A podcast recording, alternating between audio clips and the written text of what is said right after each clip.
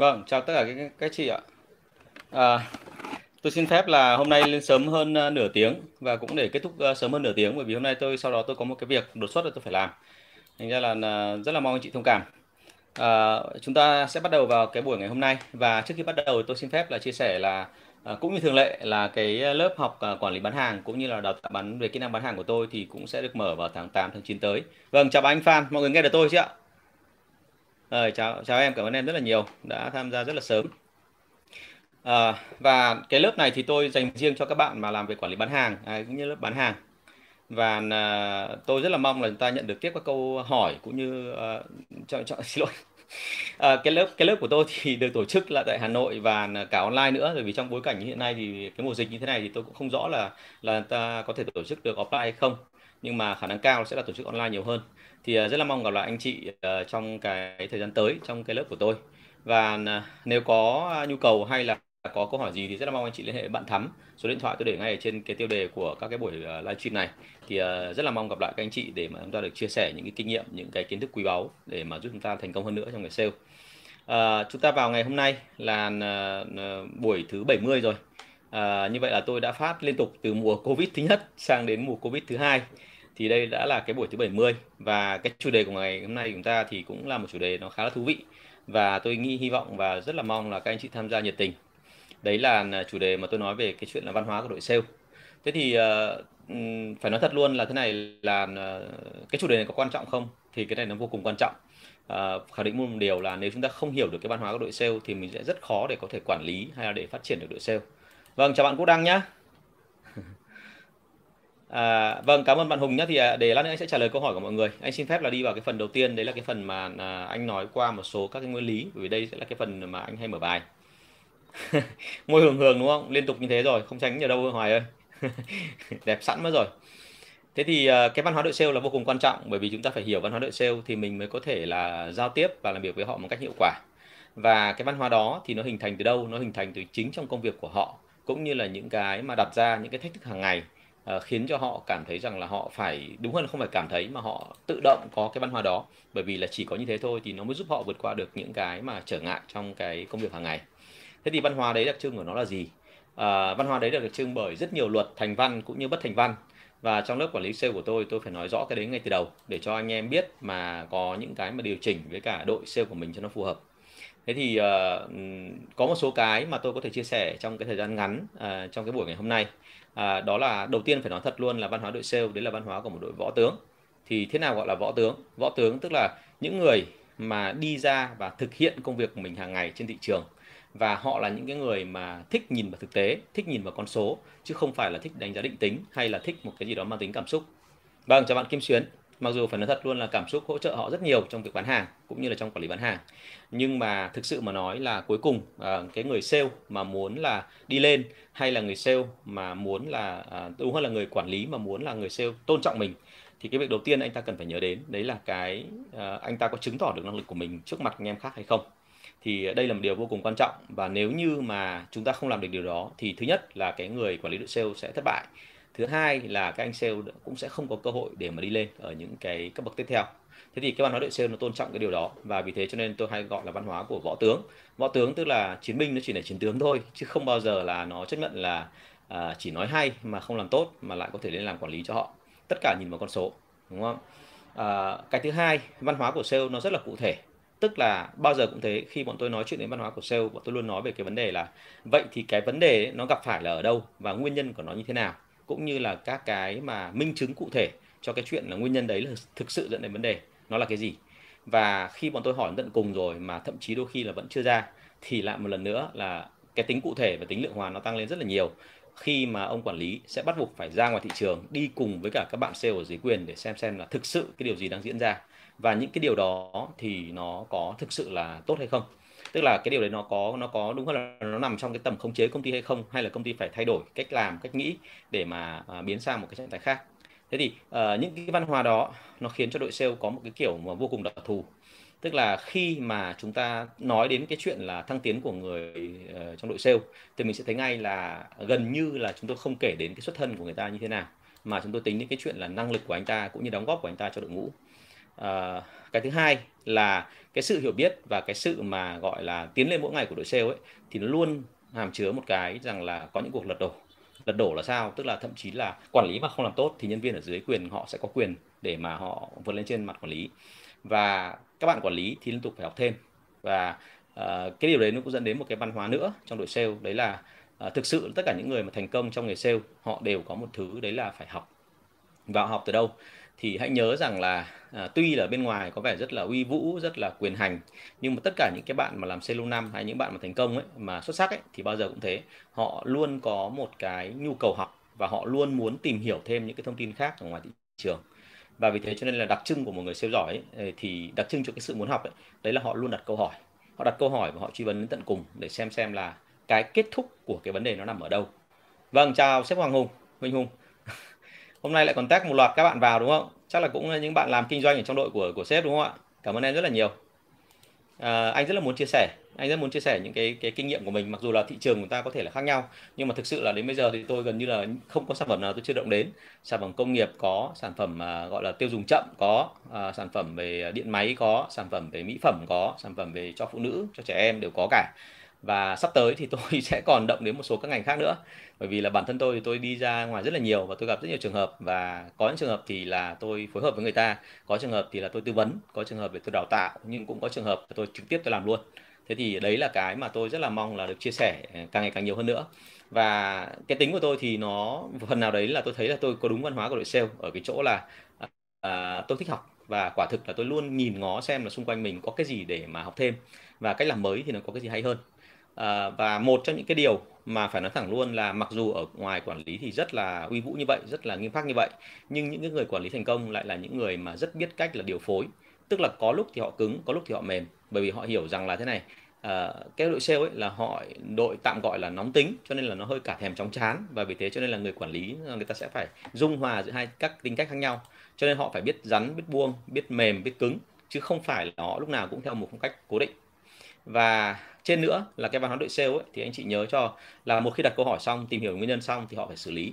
Cho nên là ngành thang máy đúng không? Ngành thang máy thì anh cũng đã động đến một số các công ty liên quan đến chuyện là bán những cái sản phẩm mà à, điện tử như thế này rồi. À, không phải điện tử mà đúng hơn là điện đấy đúng không? Ngành điện đấy. À, thì à, chúng tôi luôn có những cái là quan tâm đến chuyện là vậy thì giải quyết vấn đề như thế nào.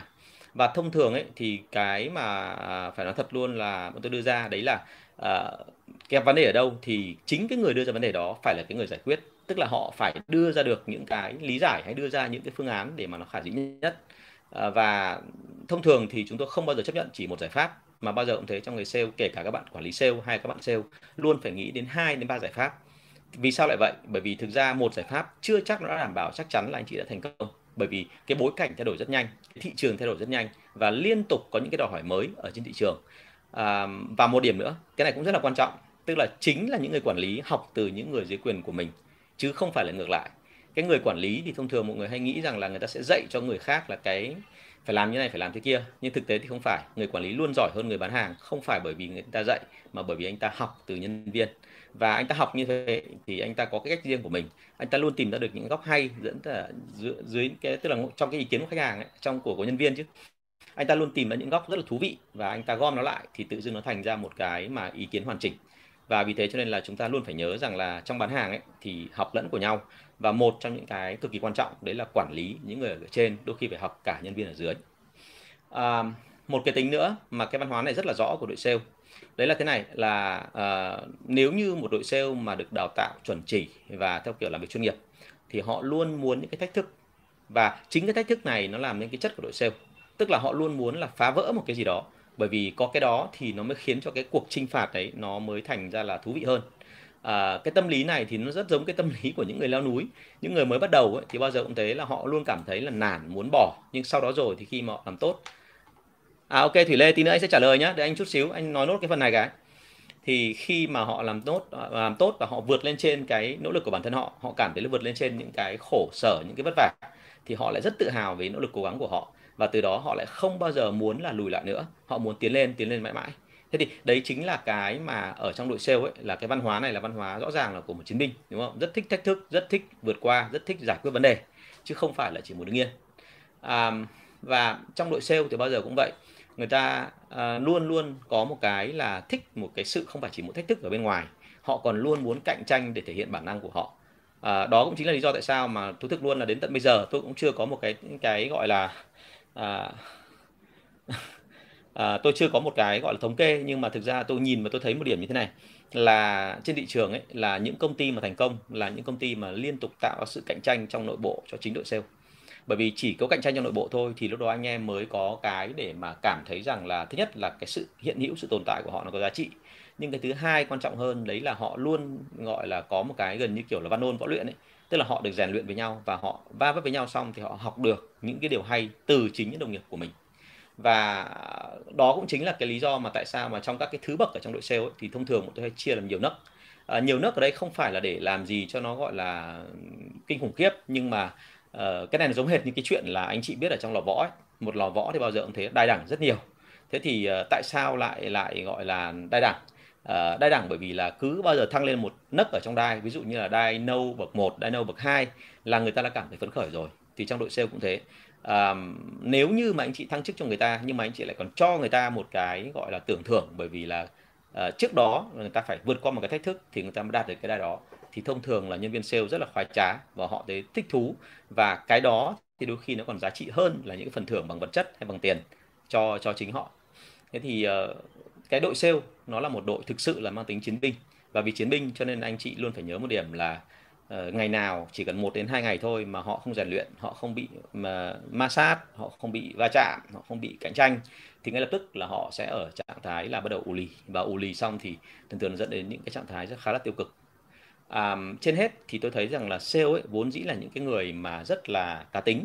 Và vì cá tính như vậy cho nên là họ phải làm một cái nghề mà giống như là nghề của sale bởi vì là cái nghề của sale giúp cho họ là phát triển cái cá tính của họ và uh, tận dụng hết cái năng lực của họ để mà ra thị trường để mà chiến thắng các cái khách hàng. Tức là trong cái quan niệm của người sale thì thực sự mà nói là là một cuộc bán hàng nó là một cuộc chinh phục. Và khi họ bán được hàng thì không phải là bởi vì cái giá trị đơn hàng này nó lớn mà họ khoái trá bởi vì họ chinh phục được nhiều cái cá tính của các khách hàng khác nhau.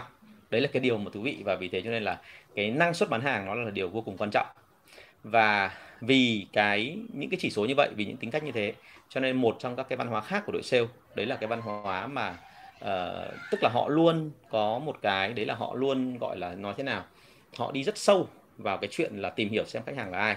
Và họ thường thường đặc biệt ở Việt Nam đấy là cái văn hóa của họ là họ hay tận dụng cái mối quan hệ mặt tình cảm. Và vì thế cho nên là nếu như anh chị biết cách là đưa được những cái mà uh, nó gọi là đưa những cái chỉ tiêu hay đưa ra những cái KPI liên quan đến chuyện là tình cảm của nhân sự chúng ta với khách hàng thì thông thường mình sẽ nghiên cứu được mình thì thì mình sẽ tìm ra được cái quy luật nói chung để mà thúc đẩy doanh số tăng lên. Tức là uh, trong bán hàng thì bọn tôi có một cái chỉ số đấy là để nghiên cứu xem là hai bên có thân nhau không. Thì trong lớp quản lý tôi chia sẻ rất nhiều về cái này bởi vì là nó có cái bộ hồ sơ và theo dõi bộ hồ sơ đó thì bọn tôi biết đích xác là nhân viên có thân với khách hàng không và khách hàng có biết gì về nhân viên không? Nếu hai người đấy thân nhau thì thậm chí nhân viên của tôi không phải bán hàng mà nhân viên tôi chỉ cần gọi điện để cho người ta bảo một câu là gì ạ? Cái này à, uh, em đang bị thiếu một tí doanh số anh có thể hỗ trợ em được không? Cái này chắc là anh chị thừa biết rồi đúng không? Những anh chị nào ở trong cái nghề kể cả ngày giống như anh dược bảo tâm này hoặc là bất cứ anh khác hoặc là anh huỳnh hùng cũng thế là cứ bao giờ mà khách hàng mà chúng ta cảm thấy doanh số không đạt thì chúng ta thường thường hay gọi cho những khách hàng thân của mình à, và thậm chí có nhiều cái chuyện khá buồn cười là anh ơi em biết là anh không mua hàng của em bởi vì là anh cũng đã mua hàng của em nhiều lần rồi. Nhưng mà nếu như anh biết ai mà có nhu cầu mua hàng thì anh báo em với bởi vì em chỉ cần có một chút xíu nữa thôi em chỉ thiếu từng này thôi là em có thể gọi là đặt chỉ tiêu doanh số rồi. Anh hỗ trợ em cái. Thì lúc đó người ta sẽ hỗ trợ mình và thông thường người ta mua không phải vì sản phẩm tốt không phải dịch vụ ngon mà chỉ bởi vì mối quan hệ của chúng ta với họ là ok. Đó. Thế thì đấy là một số các cái đặc tính mà của đội sale. Và văn hóa của đội sale thì nó rất là đặc trưng cũng như là nó nó khá là là tôi có thể nói là nó khá là dị. Ví dụ như là đội sale ấy, thì họ đôi khi mình cứ tưởng là họ thích nhàn nhưng mà thực ra không phải. Như tôi đã nói trên là họ thích một cái gì đó nó luôn vận động tức là nó có cái gì tiến đến phía trước thì họ mới khoái trá.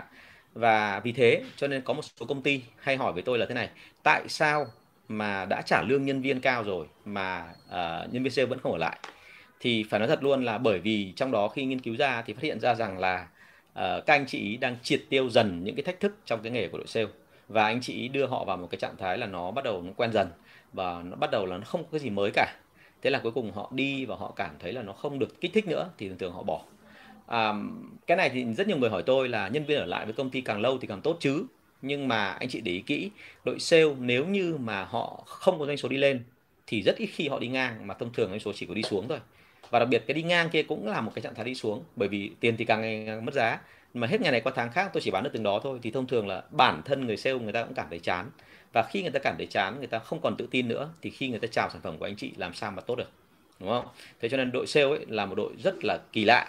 Và ừ, rất nhiều anh em sale bảo với tôi là như em không thích công việc gì đó nó thách thức. Nhưng mà khi tôi cho một cái công việc gì đó nó nhàn thì thường thường là sau đấy là chán, là sẽ nghỉ việc thế thì đấy đây chính là cái đặc tính mà anh chị phải hiểu. Và vì thế cho nên là chúng ta có thể bên ngoài mình có thể nói với họ là về sự ổn định về sự này nọ nhưng mà về sự gọi là đều đặn này nọ. Nhưng nhưng mà ở bên trong mình luôn phải có những kích thích tố để khiến cho người ta cảm thấy là giống như các võ sĩ giống như là à, những con mạnh thú ấy nó phải nó phải lồng lên nó phải vùng lên thì lúc đấy họ mới thích thú họ làm. Và hãy nhớ rằng là tất cả những người sale ấy, họ rất là coi trọng cái chuyện được đánh giá cao về mặt gọi là kỹ thuật hay là về mặt gọi là năng lực của họ à, và vì vậy cho nên là mình thường xuyên phải có những cái tưởng thưởng đúng nơi đúng lúc đúng chỗ.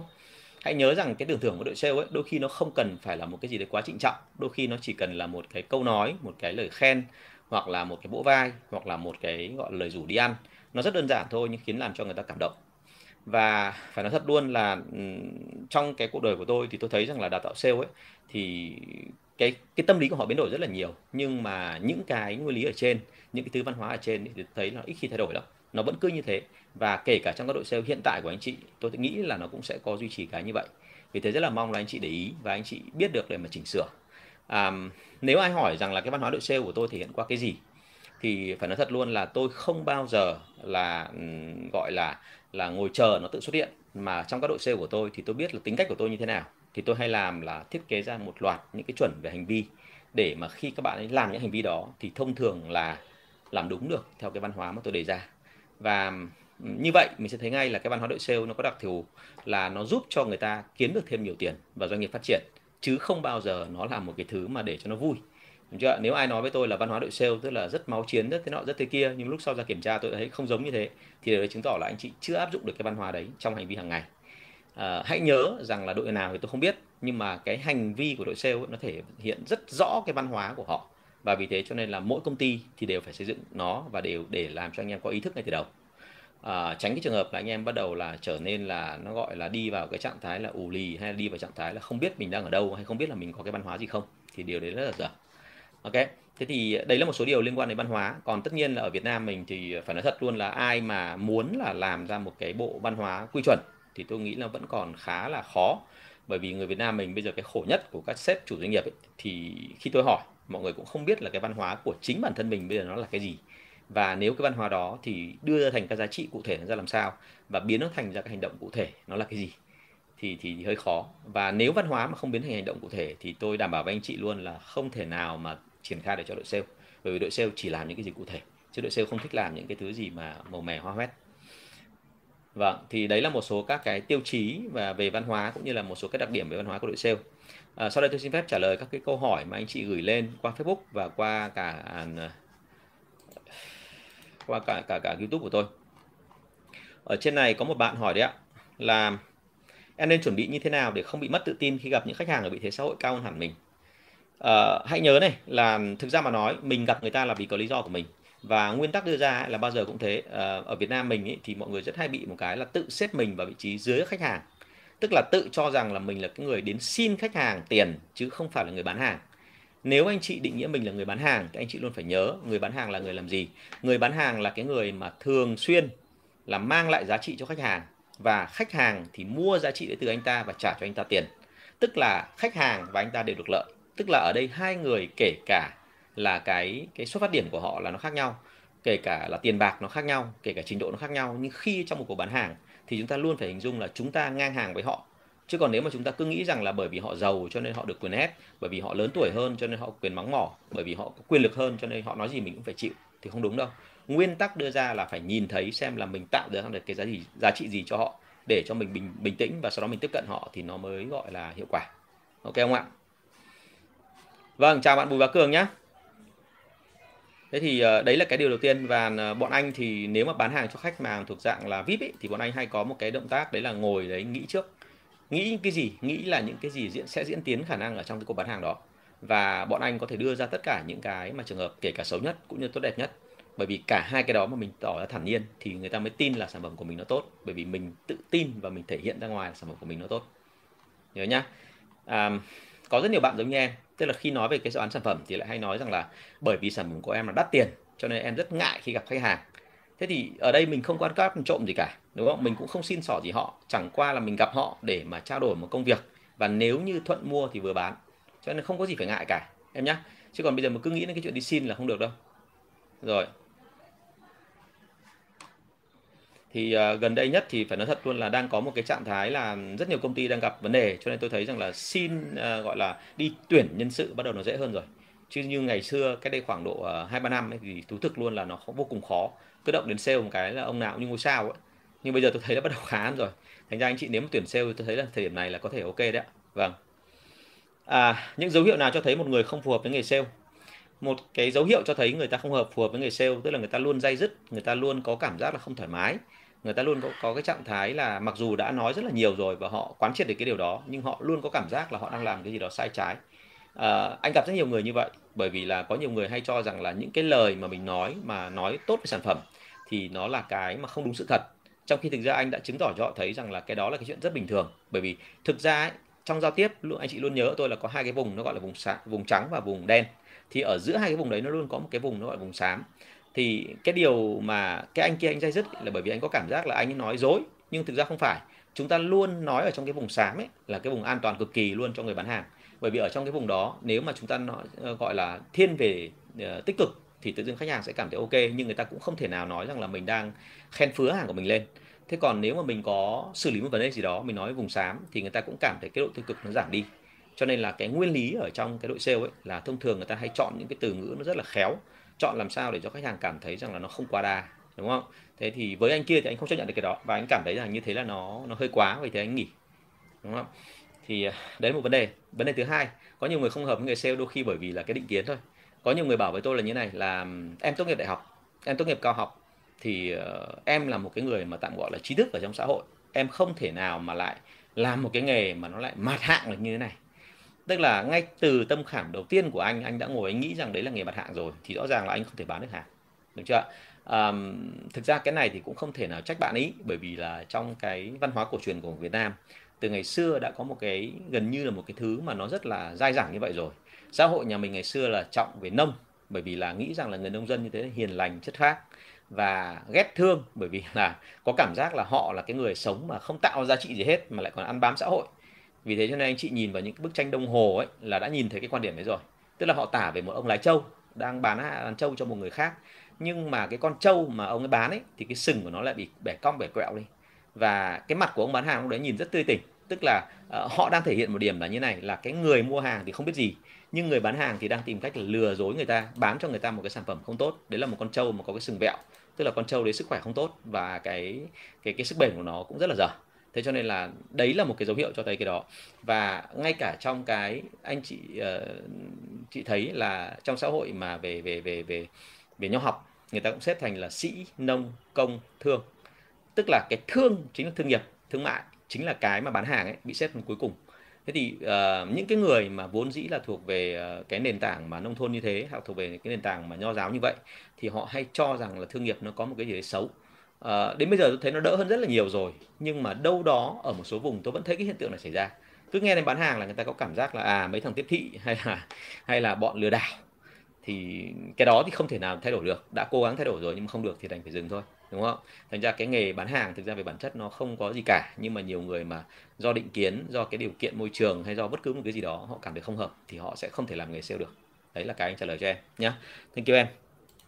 Mình sang YouTube một chút ạ à, như thế nào thì được gọi là dịch vụ khách hàng năm sao hả anh? À, nó có rất nhiều định nghĩa cho cái chuyện này. Bởi vì thực ra ấy là dịch vụ khách hàng mà thuộc dạng đạt 5 sao tức là nó phải thỏa mãn được hai thứ. Thứ nhất làm cho khách hàng cảm thấy thoải mái và cái thứ hai là nó phải vượt lên trên cái kỳ vọng của khách hàng. Tức là nó phải có cái gì đó mà theo hệ quy chiếu của họ. Phải nhớ ở đây một cái chữ rất quan trọng đấy là theo hệ quy chiếu. Bởi vì với khách hàng này thì như thế là ổn với khách hàng khác chưa chắc đấy là ổn đúng không ạ? Thành ra là với đa số khách hàng của chúng ta chúng ta thỏa mãn được người ta và vượt lên trên kỳ vọng của người ta thì thông thường đấy gọi là khách hàng gọi là dịch vụ năm sao. Và cái dịch vụ năm sao thì nó có một cái điều vô cùng khổ sở đấy là không bao giờ mình được dừng lại hết. Một khi mình đã đạt đến cái mức độ năm sao rồi là mình phải liên tục nâng cấp nó lên. Bởi vì năm sao điều đấy thể hiện là mỗi lần đến là phải có cái gì mới mỗi lần đến là phải có một cái gì đấy hài lòng hài lòng hài lòng hơn nữa. Thành ra là bây giờ ấy, thông thường họ không hay dùng là dịch vụ khách hàng đâu họ hay nói là chăm sóc khách hàng tức là cái sự chăm sóc đấy nó cao hơn hẳn so với dịch vụ. Dịch vụ là những thứ mà nghiễm nhiên mình được hưởng. Ví dụ như là tôi mua một cái iPad thì tôi sẽ được uh, khuyến mại một cái gì đó tôi được bảo hành bao lâu đó tôi được uh, tặng một cái ờ, uh, giá màn hình. Nhưng mà khi mà vượt trội hơn nữa thì tôi sẽ được là ví dụ như là hướng dẫn cái cách sử dụng cái iPad đấy để cho nó bền gấp đôi so với cả thời gian bình thường. Hoặc là tôi được hướng dẫn để mà làm sao cho cái gọi là dùng iPad đấy để, để gọi là tải một số phần mềm mà nó rất là hay và nó rất hữu ích cho con cái tôi học chẳng hạn thì đôi khi cái đó nó làm cho người ta cảm thấy bất ngờ và vì cái bất ngờ đó mà họ đánh giá là cái dịch vụ đấy là năm sao nha thì năm sao ở đây hãy nhớ là ở tùy từng vùng bởi vì là đã có rất nhiều cái nghiên cứu điều tra ở thị trường và phát hiện ra rằng là ở mỗi vùng thì cái đánh giá khách sạn năm sao là khác nhau. À, tôi có kể về một trường hợp đấy là ở tây ninh hay là ở cần thơ tôi không nhớ chính xác. Nhưng mà một người mỹ người ta về người ta điều điều tra và người ta phát hiện ra cái cái à, đấy là à, thầy lai hồ thầy kể lại câu chuyện đó tức là à, uh, thầy La hồ là một người dạy chuyên về kinh tế đấy chuyên về về quản trị. Thì uh, thầy có nói một câu là um, cái người ta tìm ra và là uh, người dân địa phương họ luôn nói đến một khái niệm là quán cà phê năm sao. Thì cái quán cà phê năm sao đấy là cái gì thì mãi sau tìm hiểu ra là ở vùng đấy nó rất là nóng. Cho nên là người đầu tiên nghĩ ra là để cái bồn phun nước mà bằng đá ở trước cửa uh, cái quán cà phê năm sao. Thì uh, cái quán cà phê ấy, thì cái quán cà phê đấy được đánh giá là năm sao. và từ đấy trở đi là nó gần như đóng đinh trong đầu người ta là bất kể là cà phê như thế nào bất kể đồ ăn thức uống ra làm sao bất kể diện tích nó như thế nào bất kể các em phục vụ đấy có xinh đẹp hay không cuối cùng người ta đánh giá năm sao là bởi vì đơn giản là nó có cái bồn phun nước ở phía trước. Đúng không? Thành ra đấy là một cái câu chuyện để mình thấy là không phải là mình cứ nghĩ là uh, cái chất lượng năm sao ấy là ở đâu nó cũng giống nhau. Có những ông mà sẽ gọi là bê nguyên cái chất lượng năm sao từ cái vùng khác đến vùng của mình thì đôi khi nó lại thành thất bại bởi vì đơn giản là nó không nó không phù hợp. Đúng không ạ? Vâng à, bạn thủy lê có hỏi là làm sao để tâm trạng không ảnh hưởng đến quá trình sale? Ok câu hỏi rất hay cảm ơn em. Thực ra mà nói là tâm trạng có ảnh hưởng đến quá trình sale không thì có. À, rất nhiều người hay nói một câu là như này là mình phải đợi đến lúc nào mà cao hứng lên vui vẻ lên thì mình mới đi bán được hàng. Bởi vì đi bán được hàng tức là truyền cảm xúc lại cho người ta. Và khi nói về truyền cảm xúc thì mọi người luôn nghĩ là mình phải vui đã mình phải tươi tẻ tươi tỉnh đã thì thì mới có thể bán được hàng. À thế nhưng mà câu chuyện đưa ra là có phải lúc nào mình đi bán hàng cũng vui không? Thì không phải đúng không? Thế cho nên là ở đây lưu ý nhé là khi mà tôi nói rằng là truyền cảm xúc cho người ta, tức là mình có kỹ thuật và cả thủ thuật nữa để truyền, chứ không phải là anh chị dùng chính cái sức thực lực ở bên trong, tức là cái niềm vui thực sự của anh chị. Và hy vọng rằng niềm vui đấy nó sẽ cả, nó sẽ, gọi là, truyền tải cho người khác. Nó có kỹ thuật hẳn hoi, tức là nó có tập hợp lại một số cái bộ quy tắc là cứ khi nào mình làm cái việc đó thì khách hàng sẽ mỉm cười, cứ khi nào mình làm cái hành động đó thì khách hàng sẽ cảm thấy thích thú và quý mình hơn. Thì đấy được gọi là là là ảnh hưởng đến khách hàng chứ còn ở đây mà mình cứ đợi đến lúc mà tâm trạng mình tốt mới đi bán hàng thì sẽ không được đâu em ạ. Thành ra anh khuyên thật là làm sao để tâm trạng không ảnh hưởng đến quá trình sale thì phải làm thật là nhiều. Bản thân anh ngày xưa cũng thế. Anh vốn là một người không phải là quá chăm, nhưng mà bởi vì bị bắt đi phải đi làm, sáng nào phải dậy ở lúc từng giờ đó và phải đến cái công ty đó để làm. Thì sau một thời gian thì anh thấy là mình chăm hơn và lúc đó mình chả bao giờ mình nghĩ đến cái chuyện là mình đang vui, đang buồn nữa, mà anh chỉ nghĩ đến cái chuyện là thực hiện bằng được cái mục tiêu mình đề ra ngày hôm đó. Đấy là phải bán được hàng thế thì ờ, đấy là cái câu chuyện mà anh nói về tâm trạng nhé đừng có bao giờ nghĩ rằng là cứ phải là vui thì mới đi bán hàng, còn lúc buồn là không đi. Hãy nhớ rằng tất cả những người chuyên nghiệp ấy là những người mà họ vượt lên trên trạng thái cảm xúc của bản thân. Ví dụ như là ngay cả diễn viên cũng thế, người ta đã từng kể với những câu chuyện là một cái anh này ruột gan đang rối bời vì bố vào viện cấp cứu, nhưng bởi vì hôm đấy anh có xuất diễn và khách gọi là khán giả nó đến đầy cả dạp rồi, và anh đã nhận tiền của cái người làm bầu xô rồi, thì anh không thể nào mà anh rời lịch được nữa, cũng không thể nào mà dừng lại được bởi vì là nó không phải chỉ vì tiền, mà nó còn vì cả cái ý nghĩa trách nhiệm, tức là cái trách nhiệm của anh ấy nữa. Thì anh tiến lên sân khấu và trong khi thì anh đang ngồi nghĩ về bố anh ấy, thì gọi như kiểu gọi là nước mắt chảy ra bên trong, thì anh lại phải cười bên ngoài, phải pha trò cho người ta. Thì rõ ràng trong bối cảnh đó, anh ấy không thể dùng cái tâm trạng của mình để mà truyền cho người ta được. Anh ta phải làm gì? Anh ta phải dùng kỹ thuật của mình để tác động lên tâm lý của khách hàng. Lúc đấy người ta mới cười theo anh ta. Chứ còn nếu mà tâm trạng đấy lộ ra thì rõ ràng anh chị thấy ngay là nó vô cùng thê thảm và chả ai muốn cười trong hoàn cảnh đấy cả đúng không? cho nên là chuyên nghiệp thì hãy nhớ rằng là chúng ta phải khống chế cảm xúc và chúng ta phải dùng kỹ thuật chứ đừng có nghĩ rằng là dùng cảm xúc để đi bán hàng. Nhớ tôi nhé còn uh, tất nhiên là cảm xúc mà vui vẻ thì anh chị bán được hàng nhưng mà tôi phải nói thật là anh chị cứ nghĩ mà xem trong cuộc đời của mình ấy thì cứ cho là khoảng độ 50 50 đi thì chẳng nhẽ anh chị cứ đợi đến bao giờ mà mình vui thật vui thì mới đi bán hàng thì như vậy cái tỷ lệ bán hàng của anh chị có bán được nhiều không? Đúng không? Không không phải cho nên bây giờ cái việc của mình ấy là mình gần như là phải 100% thời gian. Bất cứ khi nào mà có cơ hội bán hàng là mình cũng phải khống chế được cảm xúc và mình phải thể hiện ra ngoài là mình tươi tỉnh. Ok? À, cách chốt sale khách hàng ấy thì em hỏi câu này là nó hơi hơi rộng quá. Bởi vì thực ra mà nói là có vô vàn nhiều cách chốt sale khác nhau. Anh đã từng thống kê ấy, là trên thế giới đến năm 2014 nó có tất cả là khoảng 154 kỹ thuật bán hàng mà theo kiểu cơ bản và những kỹ thuật này thì vốn dĩ đã được áp dụng mà từ, gọi là, tức là gần đây nó bắt đầu áp dụng, trước đây nó chỉ có 45 kỹ thuật thôi. Nhưng mà từ năm 2004 đến 2014 2014 thì nó 10 năm thôi, nó tăng lên thành hơn trăm kỹ thuật nữa. Thì khi mà kỹ thuật đấy ra đời, thì đây không phải là cái chuyện mà người ta nghĩ ra ở trong, gọi là, các trường đại học, mà đây là những cái kỹ thuật mà được áp dụng trong thực tế. Và tại sao lại có hiện tượng đấy? Bởi vì trong 10 năm đó là rất nhiều cái sự biến động nó xảy ra và kinh tế thậm chí còn đi xuống. Cho nên là người ta phải nghĩ ra thêm nhiều cách khác để mà tác động đến khách hàng nó hiệu quả hơn. Và tác động ở đây không có nghĩa là chỉ có tác động theo kiểu là um, bằng cách là gặp trực tiếp mà cả qua môi trường online cả qua telesale thậm chí qua cả những cái tranh poster tờ rơi rồi là cả cái hình thức mà nó gọi là music marketing tức là tác động qua cả âm nhạc nữa. Um, cái phần này thì người Việt Nam ít nghiên cứu nhưng mà thực sự trên phương ờ, người người nước ngoài là phương Tây họ có nghiên cứu về cái phần này. Tức là âm nhạc và những cái âm thanh dùng trong dịch vụ nó tác động rất là lớn đến khách hàng. Thế thì uh, khi em nói về cái chuyện là kỹ thuật chốt đơn hàng thì anh nói thật luôn là có vô vàn nhiều kiểu. Vừa rồi anh nói là 154 cách đấy là cách đơn lẻ thôi. Còn thực ra nếu kết hợp lại với nhau nó lên đến hàng vạn cách. Nhưng mà thực sự mình có cần cái đó không? Mình không cần cả một vạn cách đâu bởi vì có nhớ mình cũng chả nhớ được nữa là áp dụng. Thì mình cần cái gì? Mình cần nhất đấy là mình phải làm chủ khoảng 3 đến 4 cách. Và 3 đến 4 cách đó nó phải phù hợp với cái hình hài của em phù hợp với cả cái phong thái của em.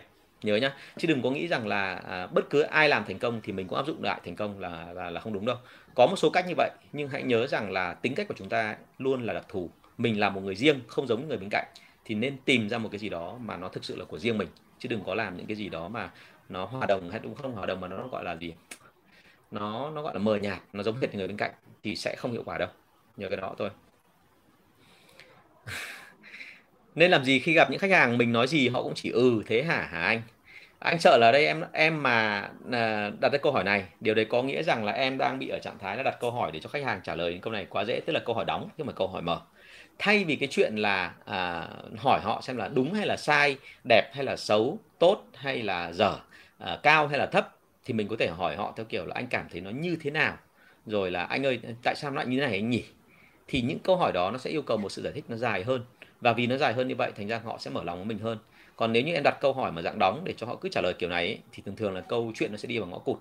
Và lúc đó mình sẽ thấy ngay là là rất khó để có thể khơi dậy được. Và khách hàng thì đặc biệt có nhiều khách hàng là thậm chí thích trêu người nhân viên bán hàng. Họ cố tình họ trả lời những câu đó để cho nhân viên không biết bây giờ phải đi tiếp theo như thế nào những cái người mà có kinh nghiệm thì họ sẽ làm kiểu khác.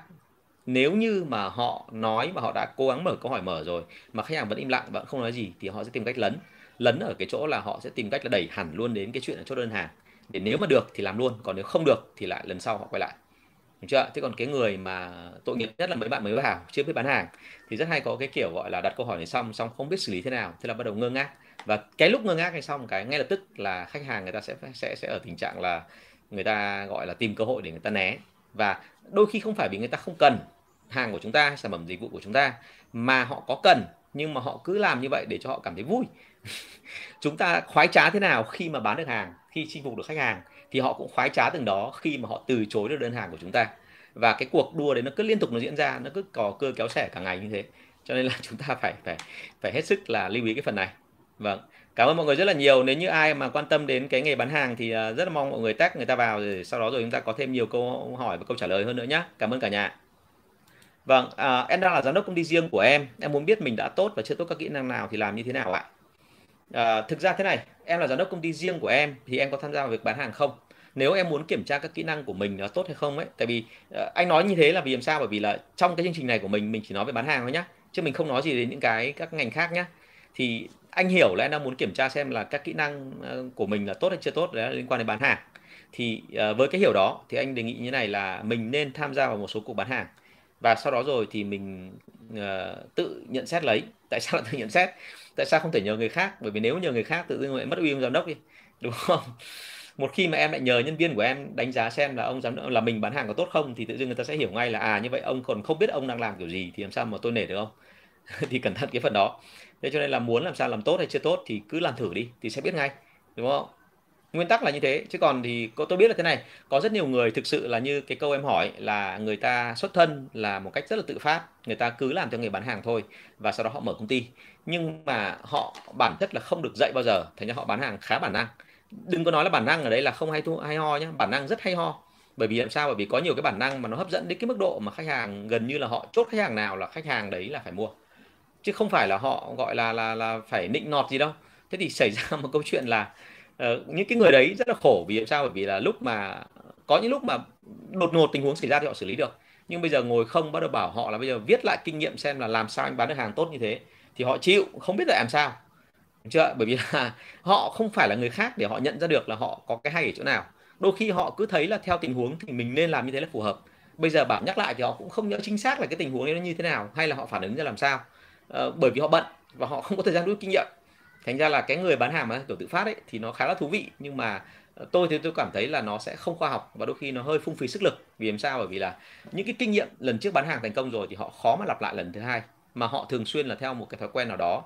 Tức là họ họ đến cái đoạn đấy thì họ làm như thế, còn thì họ cũng không nhớ và họ cũng không có ke lắm về cái chuyện là là vậy thì lần sau có nên áp dụng cái đó hay không. Thế thì cái việc bán hàng bản năng thì nó nó dở hơn bán hàng theo kiểu khoa học là vì như vậy thì nhớ cái đó nhé hôm trước anh có nói rồi đấy bản năng và kỹ năng. Thì nhớ là bản năng phải nâng thành kỹ năng rồi kỹ năng lại phải nâng thêm bản năng một lần nữa. Tức là phải biến thành một cái gì đó rất rất tự nhiên. Người bán hàng giỏi là cái người mà khi bán hàng họ coi như là một câu chuyện. Bọn tôi hay nói rằng là người bán hàng giỏi họ vào gặp khách hàng và họ kể một câu chuyện. Thì khi kết thúc câu chuyện đó uh, câu chuyện này có thể liên quan đến họ cũng có thể liên quan đến sản phẩm cũng có thể liên quan đến một cái gọi là một chủ đề khác người thứ ba hoặc là một cái thậm chí là đối thủ cạnh tranh. Nhưng khi họ kể chuyện xong thì khách hàng bị thuyết phục và vì bị thuyết phục cho nên khách hàng mua hàng và cái câu chuyện đấy nó hoàn toàn tự nhiên nó không hề có một tí khiên cưỡng nào hết. Thì đấy được gọi là bản năng thực sự của người bán hàng à, chuyên nghiệp. Được chưa vâng chào anh linh phan nhé hình như là linh phan vừa mua ô tô đúng không? Hay là vừa được công ty thưởng ô tô đúng không? Làm rất tốt luôn. Ok chúc mừng em. À, bạn, à, một anh nữa hỏi ạ. Chào anh Tùng lãnh đạo cấp cao định hình và kiểm soát được văn hóa đội sale như thế nào? Với một bộ máy bán hàng có rất nhiều cấp quản lý rồi à, đây là vấn đề mà anh đang phải xử lý đây. Thực ra mà nói là kiểm soát được văn hóa đội sale hay không ấy thì hãy nhớ một điểm như này. Cái chữ ở đây không phải là kiểm soát mà cái chữ ở đây là có tạo dựng thành công hay không. Tại sao gọi là tạo dựng? Bởi vì thực ra mà nói là này văn hóa kể cả em không xây thì vốn dĩ nó vẫn đang có ở đó. Chỉ có mỗi một cái thôi là nếu như em chủ động tham gia vào cái quá trình mà tác động anh em biến anh em phải có hành vi theo kiểu một cái gì đó một cái gì đó cụ thể thì thông thường cách đó là nó sẽ đi về lâu về dài ổn hơn thế còn ở đây mà em nói là kiểm soát ấy thì nó thật luôn là là quan điểm của anh là không nên kiểm soát bởi vì văn hóa nó rất khó kiểm soát mà thực ra là mình nên nên nên tích hợp nó vào trong một số cái hành vi mà nó gọi là kiểu mẫu. Và từ cái hành vi kiểu mẫu đó mình lặp đi lặp lại và mình cứ khiến cho người ta phải làm theo thì tự dưng là nó thành công. Thì ờ, một trong những cách đó anh nói ví dụ như ngày xưa ở công ty cũ của anh thì cái văn hóa nó được uh, nó được phát triển ra làm sao? Thì họ đưa ra một khái niệm là phải có tính gọi là stretching tức là cái tính nó gọi là passion for winning tức là nó là cái mà khát khao chiến thắng thì khi mà nó khát khao chiến thắng thì mọi người sẽ hơi khó hiểu đúng không? Khát khao chiến thắng là gì? Tôi có lòng tham không? Có. Tôi có khát khao là ngày sau tôi sẽ giàu hơn tôi sẽ giỏi hơn không? Có. Nhưng mà tôi thể hiện nó bằng cách nào? Thì công ty họ đưa ra một cái rất là rõ ràng cụ thể. Chỉ tiêu mỗi tháng của anh là doanh số phải tăng được khoảng 2 đến 3 phần trăm. Nhưng một khi anh là người khát khao chiến thắng thì anh phải thể hiện là trong vòng 12 tháng là quy chế đưa ra là anh phải đạt, đạt, đạt được tối thiểu là 3 tháng kể cả liên tục hay không liên tục là nó phải được từ 5% trở lên tức là anh phải vượt qua cái ngưỡng mà công ty quy định là cái mức bình thường của một người sale bình thường thì anh mới được coi là cái người mà khắc khao chiến thắng. Đó, thế thì rõ ràng là sao? Cái cái khắc khao chiến thắng đó nhiều khi nó được cụ thể hóa bằng từ rất đơn giản là stretching. Stretching tức là cố gắng giãn ra thêm, cố gắng kéo ra thêm, cố gắng là là là là làm cố thêm một tí. Làm được đạt 100% rồi thì cố gắng lên thành 102 105% thì rõ ràng khi mà làm được như thế xong thì người ta trở thành cái người mà liên tục tiến lên vượt qua cái ngưỡng của mình và vì thế cho nên là người ta trở thành một cái người mà đáp ứng đủ đúng và đủ cái văn hóa của công ty, nhá. Thành ra là hãy nhớ rằng là đây đừng có nói là kiểm soát mà nên là thúc đẩy. Và cái thúc đẩy đấy thì không nên là nói bằng những cái gọi là ngôn từ nói chung bằng tính từ, mà nên là biến nó thành hành động cụ thể. Thì lúc đó anh thấy rằng là sẽ ổn hơn. Và nếu cần nữa thì em có thể tưởng thưởng cho những cái người mà đạt được những cái hành vi chuẩn như vậy. Tự dưng nó tạo thành một cái hình mẫu và sau đó mọi người tất cả phải muốn theo. Ok? Sao mà anh Tùng tốt quá, đúng không? Giàu chưa em cái này à, mặt mũi này là vượng chưa được 100 tỷ chưa đây là đèn sáng trưng rồi đấy mà sao không hiểu sao nó cứ hồng rực lên Ok, ở đây mà bạn nói rằng là phải để khách nói mình là sale là nhân viên kinh doanh thay vì từ tiếp thị đúng không? À, thực ra mỗi người có một quan điểm riêng. Cái chữ tiếp thị ngày xưa nó là một cái một cái dạo mà tại sao cái từ tiếp thị lại bị nghĩ xấu? Bởi vì là cái hồi tiếp thị đấy nó gắn với cả một loạt những cái trường hợp mà phải nói là lừa đảo. Ví dụ như là cái hồi tiếp thị thì tại sao gọi là tiếp thị? Bởi vì người ta đến tận từng nhà dân một họ bán. Thì giai đoạn đầu tiên của bán hàng tại Việt Nam mình khi nó xảy ra cái chuyện đó thì bắt đầu là dân người ta à, thấy thích thú người ta mua. Nhưng mà trong rất nhiều sản phẩm đấy thì có rất nhiều sản phẩm theo kiểu lừa đảo. Lừa đảo là sao? Tức là treo đồ dê bán thịt chó, lúc mà cho họ dùng thử, cho họ nếm thử thì là hàng xịn. Còn cái lúc mà đưa cho họ hàng kia thì lại ở bên trong ấy, vỏ thì vẫn ok, nhưng mà ruột thì là đồ khác, đồ vớ vẩn rồi thế cho nên là hãy nhớ rằng là cái từ tiếp thị đôi khi nó gắn với cả một cái giai đoạn và vì bị hiểu theo nghĩa xấu. Còn ờ, nhân viên kinh doanh hay là sale thì cuối cùng ông bạn là ông bán hàng thôi đúng không? Bây giờ lại còn có từ sang hơn là ờ, đại diện thương mại hoặc là ở trong miền Nam thậm chí người ta còn gọi một câu rất là ghê đấy là gì ạ? À, gọi từ hơi hán hóa một tí nó gọi là mại vụ. Mại vụ tức là cái người mà có trách nhiệm nhiệm vụ là lo cái vụ mà thương mại của công ty thì đấy gọi là mại vụ đúng không? Thì gọi kiểu gì thì kiểu cuối cùng ông bạn là ông bán hàng thôi đúng không? còn tiếng Anh nó gọi là uh, sale uh, uh, executive đúng không? Hoặc là nhiều tên lắm. Tôi nói thật là tôi tôi không nhớ hết được nhưng mà vấn đề là kể cả tiếng Anh tiếng Việt hay tiếng Trung thì cùng cũng hiểu đấy là ông bán hàng. Chứ còn bây giờ mình lại cứ nói cái gì quá lên thì thì tôi nghĩ là nó cũng sẽ lại gọi là là hơi gọi là mồ mè hóa thôi đúng không? Chứ còn về bản chất mình vẫn là như thế. Ok tất cả mọi người ở đây đều đồng nghiệp của tôi hết đều là bán hàng kể cả là quản lý hay giám đốc cũng thế thôi. À, tiêu chuẩn và điều kiện để trở thành đệ tử của anh. À ôi anh thì làm gì có tiêu chuẩn đệ tử gì đâu anh thì uh, ngày xưa anh có hai ông đệ tử. Một ông thì bây giờ đang là là phó của giám đốc của quản lý cái khối mà SME của một ngân hàng rất là lớn ở Hà Nội. Và tại sao anh gọi ông là đệ tử? Bởi vì ông là cái người đầu tiên anh dạy mà theo kiểu là trong môi trường mà uh, sau khi anh ra khỏi công ty liên doanh. Và cậu ấy thực sự đi lên là nhờ nghề bán hàng chứ không phải là nhờ cái cái kiến thức uh, về cái chuyện là ngân hàng. Tại vì trước đó là cậu không hề biết gì về dịch vụ ngân hàng cả. Cậu thi vào ngân hàng là để cậu ấy uh, làm một cái nghề đấy là cho vay tín dụng và cho vay tín dụng thì đây là cho vay cá nhân, cho nên là cậu sẽ phải tiếp cận khách hàng và chào vào gói vay đó. Thì ai cũng biết là cái đấy là một cái vị trí rất là trông tranh trông tranh là sao? Tức là nếu mà anh làm không tốt thì chỉ sau khoảng hai ba tháng anh bị thải loại thôi. Người trụ lại lâu nhất cũng chỉ đến 6 tháng thôi. Nhưng mà cậu ấy thì chiến thắng cái phần đó bởi vì cậu trở thành người bán hàng xuất sắc và vì được bán hàng xuất sắc cho nên cậu được cân nhắc. Và khi cân nhắc lên rồi thì cậu có tự hào, cậu gặp lại với tôi, cậu có nói rằng là cậu là người mà giỏi nhất về marketing ở khu vực này, ở ở trong cái phòng này. Thì cái đấy tôi cũng thấy mừng cho cậu ấy nhưng mà à, người thứ hai thì cũng là một cậu em của tôi là cũng đào tạo là từ những cái người mà thậm chí là đi chở hàng xong rồi trở thành người bán hàng và sau cùng là trở thành giám đốc của tôi. Thế thì không có điều kiện gì cả chẳng qua là đây là mình hợp duyên với nhau thôi em ạ. Chứ còn bây giờ bảo là anh gọi là con nhang đệ tử thì anh thì anh rất lười tự xưng mình là thầy. Bởi vì bản thân anh anh hiểu một điểm là để mà làm thầy ý, thì uh, có thể là do anh hơi cổ hủ. Ngày xưa là bố mẹ anh cũng đều làm thầy cả thì anh thấy rằng là mọi người cả bố cả mẹ anh đều là những người rất là chỉn chu rất là à, mô phạm. Đâm ra là đến lượt anh thì anh thấy là anh hơi anh hơi thoải mái và anh hơi gọi là thích tự do. Thành ra là cái đó nó nó nó không nó không phải đúng cái định nghĩa về, về thầy của anh. Với thứ nữa anh thấy thầy nó to quá. Nghe chữ thầy xong nó giống như cái kiểu là lúc nào anh cũng đúng thì anh cảm thấy không không ổn. Cho nên là trong lớp học của anh lúc nào cũng xưng là anh ít khi anh xưng là thầy lắm. Mọi người xưng thì cứ cứ xưng. Anh rất cảm ơn cái đó bởi vì thể hiện là tôn sư trọng đạo thế nhưng mà câu chuyện đấy nó không phải là quan trọng. Quan trọng ở đây là anh em học gì của nhau. Vì đôi khi trong lớp học mọi người không biết là anh học được của mọi người còn nhiều hơn cả mọi người học của anh. Bởi vì cái cách đặt câu hỏi của anh nó luôn là moi được thông tin từ phía trong ra. Và vì thế cho nên là anh học được rất là nhiều. Và mỗi ngành nghề anh dạy xong thường thường anh có một cái lượng kiến thức rất là mới.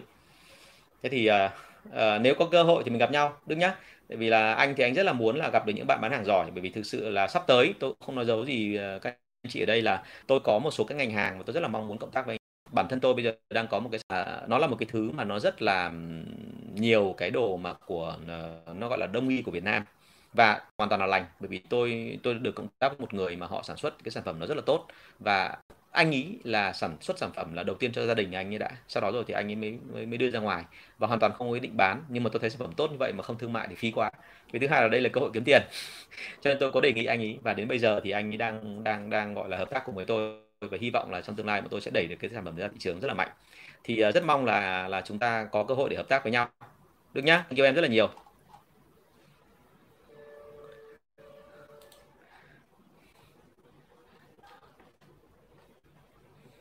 Rồi à, tăng thêm giá trị cho khách hàng ngoài việc tốc độ làm dịch vụ nhanh không anh?